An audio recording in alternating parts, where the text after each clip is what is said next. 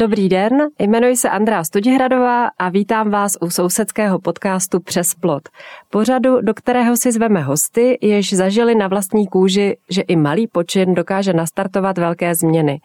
Člověk totiž nemusí být ani bohatý, ani vlivný politik nebo úředník, aby změnil místo, kde žije, k lepšímu.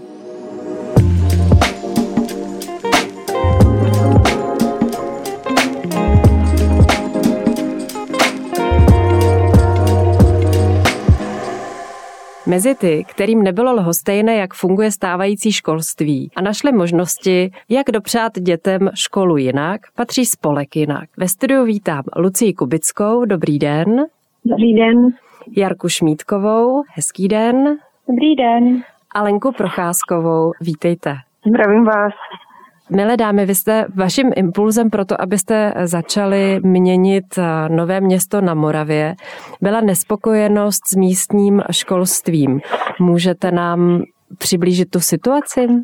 Já myslím, že školství v Novém Městě není vůbec na špatný úrovni, akorát je tam nabídka jenom státní, jsou tam jenom státní školky a není tam žádná alternativa typu i třeba Waldorf nebo Montessori, lesní školka, tak vlastně v okolí je akorát jedna na Koníkově, ale to je pro novoměšťáky vlastně jako z ruky.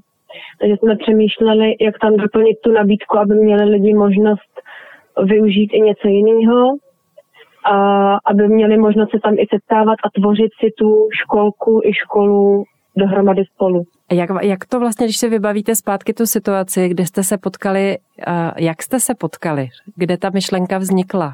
Já jsem přišla v roce dva tisíce sedmnáct v červnu na setkání k evangelickému kostelu, které svolalo pár maminek. Bylo nás tam tenkrát asi třicet, už se to čtyři roky a tam jsme si povídali o tom, jakou školu bychom rádi pro naše děti. A od té doby jsme tak jako hledali, pátrali, až jsme se rozhodli, že zkusíme založit vlastní školu a potom k tomu přišla myšlenka i na vlastní školku. Jak je vlastně složité založit, založit školu? Co byla ta největší překážka? Tak nejtěžší pro nás bylo vybudovat ve městě nějakou přátelskou spolupracující atmosféru na úrovni vlastně vedení města i s řediteli stávajících škol. Protože když chcete založit školu vlastní, tak potřebujete souhlas rady města, což znamená, že vlastně potřebujete souhlas ředitelů stávajících škol. Takže jsme se s lidmi opakovaně setkávali, osobně, většinou někde na zahrádce, kde bylo příjemné posezení. Pak jsme byli i na radě města, na zastupitelstvu a asi dva roky nám trvalo, než jsme se nějak dopracovali k tomu, že nejsme bráni jako nějaká nevítaná konkurence. A jak... Takže jsme spíš alternativou pro místní lidi, kteří by to školství, kteří to školství už teď vidí nějak jinak a hledají možnost, kam dát svoje děti v souladu s nějakým svým přesvědčením. A to nám přibližte, jak se pracuje s abyste přesvědčili ty ostatní, kteří třeba mají jiný názor, jak, je, jak, jak na ně, abyste je získali na svoji stranu. Protože myslím, že tohle platí pro kterýkoliv projekt, nemusí to být v oblasti školství, platí to pro všechno, co byste v tom místě, kde žijete, chtěli zlepšit. Setkávali jsme se osobně, s tím jsme měli dobrou zkušenost a nechali jsme ty lidi hodně mluvit. Prostě jsme jim naslouchali a snažili jsme se vlastně zjistit, proč si to myslí, nepřesvědčovali jsme, spíš jsme reagovali na nějaké třeba jejich obavy nebo něco, ale tak jako v přátelské atmosféře jsme se s nimi snažili povídat, protože když jsme byli úplně na začátku vlastně na zastupitelstvu, kde byli všichni pohromadě, tak ta atmosféra teda pro nás nebyla moc příznivá a přátelská, ale potom, když jsme vlastně s každým jednotlivě mluvili a dali mu ten prostor, udělali si ten čas a jako přátelsky si povídali, tak vlastně se to hodně změnilo potom. To zní jako, zní to tak trošku jednoduše, ale chápu, že zatím je hodně moc času a trpělivosti a určitě i tolerance, i drzosti bych řekla. Hmm. A... Co bylo třeba, co vás v tomhle jednání překvapilo pozitivně, nebo z čeho jste měli radost? No tak radost jsme měli, když jsme přesvědčili jednoho radního, který vlastně působí v oblasti školství, tak pak se nám jako tak jako otevřely dveře i k těm ostatním, kteří na něj dali hodně. Tak to nás, to nás potěšilo, že už to pak nebylo tak jako těžké. Ale jinak asi vlastně lidi, když nemají zkušenost s ničím takovým, tak se spíš nových věcí bojí a ten strach pak vytváří nějaký další představy, takže je to těžké jako mluvit o něčem, co vlastně sami nezažili, nebo si to nedovedou představit, anebo k tomu nemají ani jako vztah, tak je to obtížný. A když bychom měli posluchačům představit vaši školu jinak, tak na jakých principech stojí, s čím pracujete? My jsme jako iniciativa Škola Jinak, ale naše základní škola se jmenuje Základní škola spolu a chceme budovat bezpečné prostředí pro děti, kde nejsou vlastně srovnávány a hodnoceny, kde se podporuje jejich vnitřní motivace, aby jim to učení dávalo smysl, takže prostě se neznámkují, ale dělají to, co jim dává smysl a chceme hodně učit venku, protože učení v přírodě podle nás má smysl. Učíme se vlastně venku v tom reálném světě, ty věci si sami můžeme prozkoumat a přijít si na to sami. Není to oddělený, přijde nám to učení jakoby ve třídě, ve škole, bez souvislostí, nám přijde jako hodně oddělený, když si to člověk nezažije jakoby sám ty věci a nepřijde si na to, tak pak to obtížně může využít do budoucna. A jakým způsobem pracujete vlastně s okolím a s těmi sousedy, aby rozuměli tomu, co děláte a aby si právě vaši školu vybrali pro své dítě?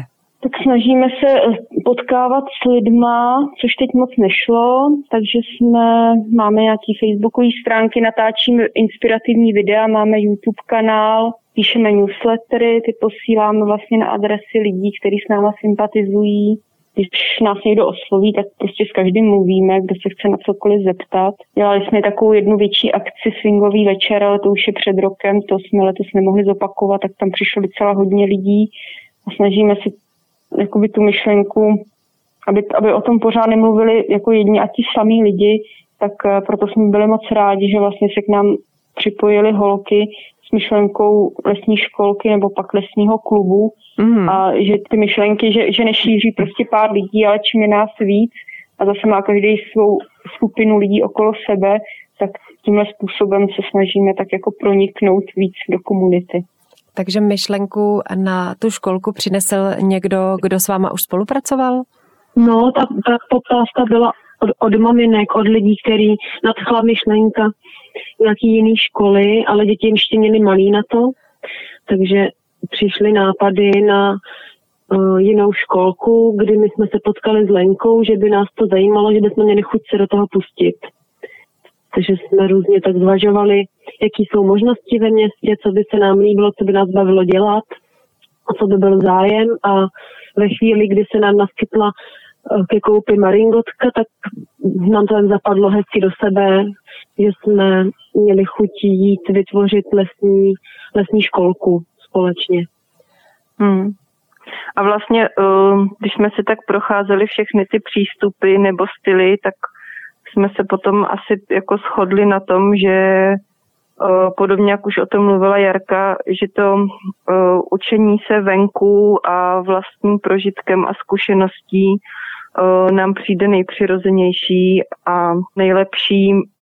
Takže ve chvíli, kdy už jste, máte lesní školku, to je krůček od toho, že tam máte lesní klub.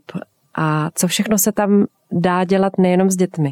No, tak já bych to osvětlila s těma názvama. Je to jako fakt trochu komplikovaný, ale je vlastně to úplně jednoduchý.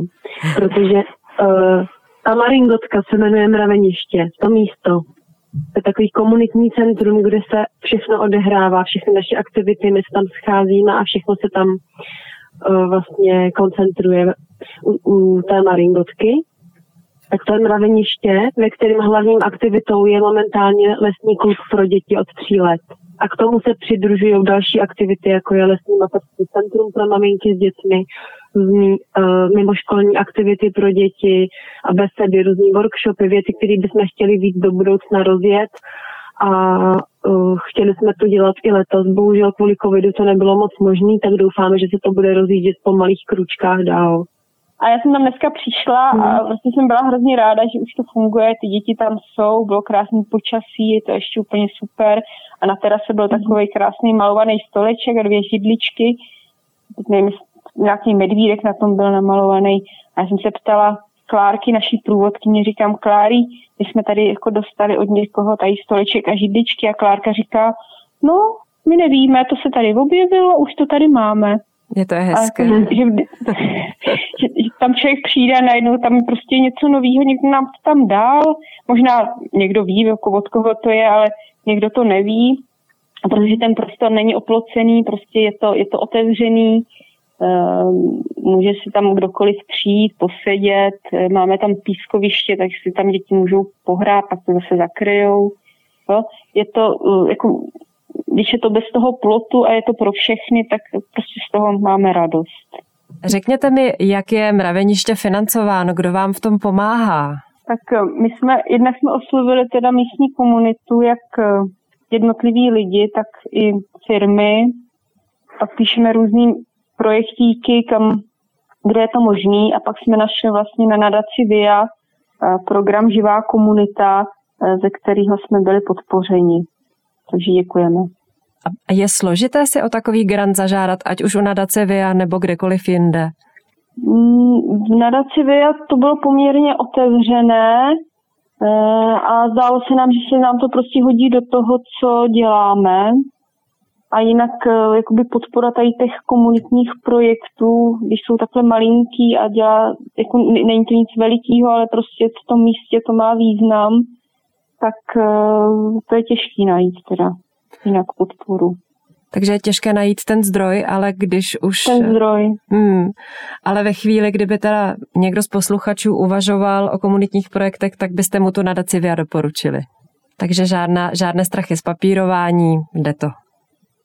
Určitě a jsou tam fajn lidi, pak jsme byli i na nějakých seminářích, co jsme měli jako grantisti vlastně zdarma k dispozici. Vy se vlastně v Novém Městě na Moravě jste vybudovali nové místo pro setkávání. A je to tedy ta Maringotka, o které jsme mluvili, Mraveniště. A já jsem se dočetla, že tam máte i přírodní badatelnu. A jak vypadá přírodní badatelna? Tak přírodní badatelna asi zůstala zatím jenom jakoby záměr. Chceme postupně jako tu Maringotku vybavit nějakýma pozorovacíma pomůckama pro děti.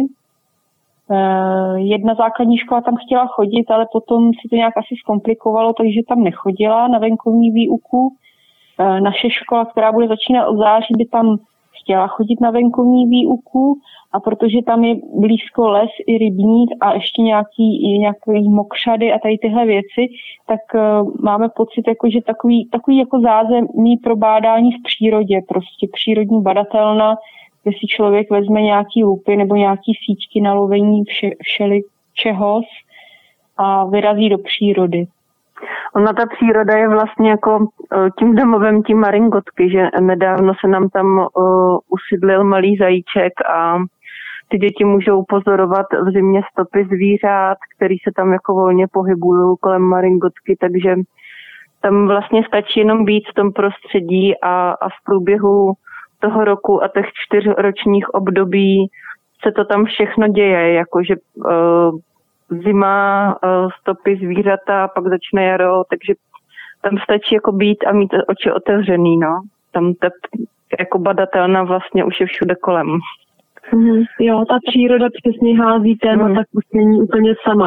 A potom ty děti chytí a tím, že oni sami si to najdou a chcou, tak, tak to prostě nasajou tu informaci o té průvodkyně, takže to si myslím, že je super, že se to tak jako i přirozeně potom prolne s tou školou. Pojďme si posvětit. Já možná řeknu, uh-huh, po, já bych možná řekla jednu takovou jako malou příhodu, co jsme měli před rokem těsně před kolaudací, protože Maringotka teda e, byla skolaudovaná, museli jsme si vyřídit všechno povolení a tady ty věci.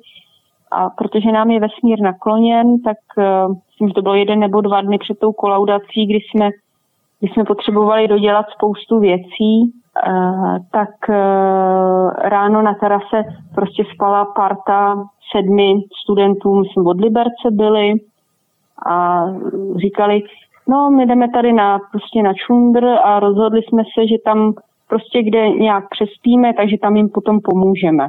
No tak jsme si říkali, super, tak do kolaudace prostě potřebujeme pomoc tady s tím, tady s tím, tady s tím.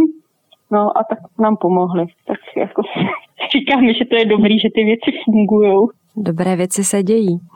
A mm-hmm. posvěťme se na to, proč je tak důležité mít nebo vracet se k přírodě, posilovat vztahy dětí k přírodě a vůbec nás lidí. Proč jste se rozhodli, a že je potřeba se na, zaměřit na přírodu? Já myslím, že to je naše základní lidská přirozenost. A to, že jsme se jako vlastně trošku odtrhli od té země a přírody, o, nás jako vede někam, kde se můžeme lehce jako ztratit v tom o, světě, že si myslím, že dobrý o, čistě jednoduše stát nohama na zemi a mít na sebou jako oblohu a aby se člověk ukotvil v tom světě, který je dneska jako rychlej a turbulentní. Takže si myslím, jako, že bez toho nemůže člověk přežít, že to je prostě základní lidská přirozenost. A člověk žije vlastně v cyklu s tou přírodou, vrací se tak prostě sám k sobě, což je hodně důležitý. Nebo vrací, ty děti tak žijou, že jo, ale my mm. se tak tímhle prostě tak vracíme i sami k tomu svému cyklu osobnímu a vnímáme to prostě jako dobrý. A ty děti to vlastně nestrácí, akorát potom, když jdou třeba do toho školského systému a najednou je to na něj navalený, je to hodně, tak je to velká rychlost prostě. Člověk, jak říká Léně, že se od sebe prostě dostane trošku dál, no. Trošku se vzdálí sám od sebe. A když se bavíte s lidmi, kteří se tak trošku ztratili a žijou tím zrychleným světem, daří se vám a jim, nakolik se vám daří otevírat jim oči a vracet je zpátky k tomu přirozenému? Tam je zásadní, že ten člověk si toho musí být jakoby trochu vědom a chtít jakoby sám, že to je takový, že jako tak, jak je to jakoby podle mě jakoby s učením dětí, tak děti se učí tím, že vidí ostatní, jak to jako žijou, tak já myslím, že nejlepší cesta mm-hmm. je prostě to jako dělat, tak jak to cítíme nejlíp a že každý jako si tu cestu musí najít sám, že Uh, no, prostě jenom to ukázat, že to jde nějak jinak prostě. A co byste poradili těm, kdo by chtěli se v komunitních projektech nebo v sousedských projektech orientovat taky vaším směrem, dělat je v souladu s přírodou, tak jak na to, kde by měli začít? Myslím tím, aby získali ty ostatní a nedělali to sami pro sebe, třeba jedna rodinka. My jsme asi začínali tak, že jsme uh, sedli do auta a jeli jsme se jako dívat někde, kde už to funguje, aby jsme se inspirovali, aby jsme se třeba poučili už chyb, které proběhly a načerpali jakoby nějaké uh, zkušenosti, know-how a, a poznání a aby jsme se jakoby i ujistili, že jakoby než to vzniklo nějak, tak jsme i hodně o tom jako přemýšleli, diskutovali a dívali se na různé možnosti, aby jsme se jako byli jistí tím, jako jak to chceme uchopit my, tak si myslím, že zase vlastně to učení se jako pozorováním a zkoumáním, no. A povídáním, jak o tom mluvila Jarka na začátku, jakoby povídáním s těma lidma. Ty čtyři roky jsme se potkávali prostě různě s těma rodičema, ať v rámci nějaký jako oficiální besedy, tak v rámci jenom nějakého setkání. A holky se potkávaly hodně jako s těma maminkama s menšíma dětma a že jsme o tom hodně, myslím, že se o tom hodně mluvilo, no.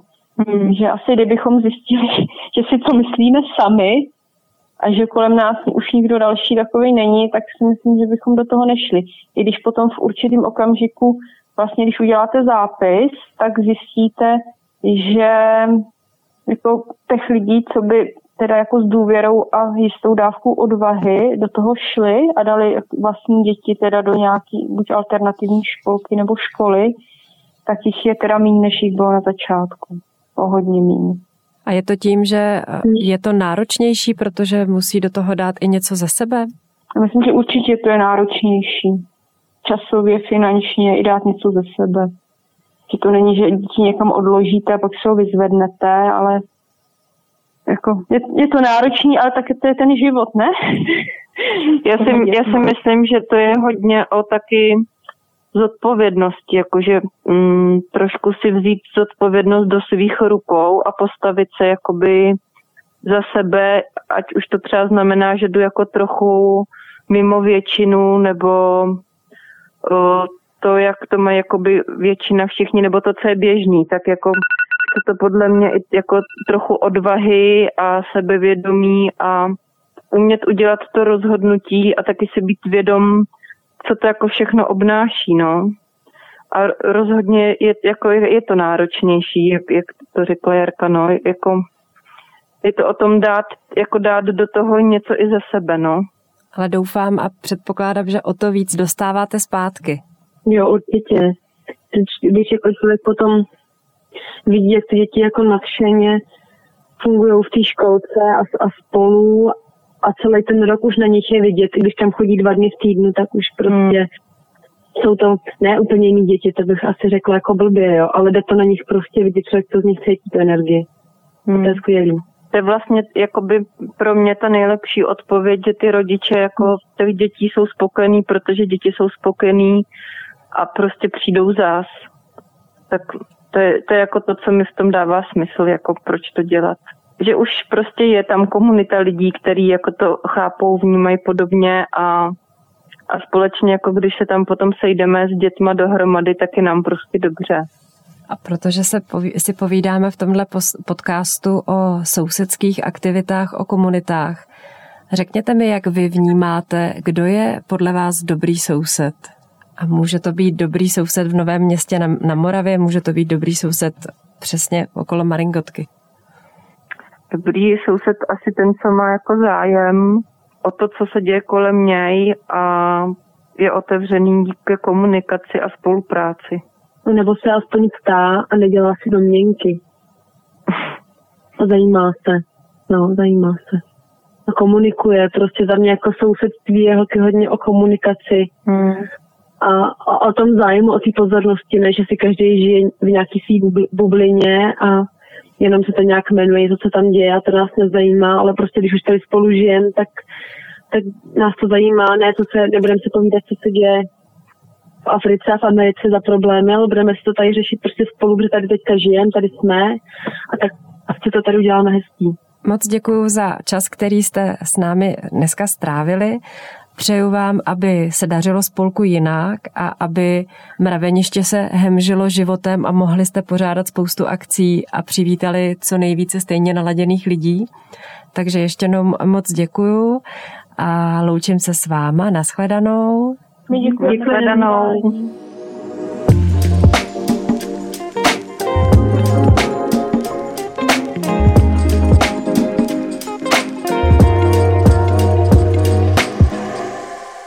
Poslouchali jste podcast Přes plot, který společně připravují Česká spořitelna a Nadace Via. Za dva týdny jsme zpátky s dalším z inspirujících hostů ze světa komunit a sousedských vztahů. Najdete nás ve všech podcastových aplikacích.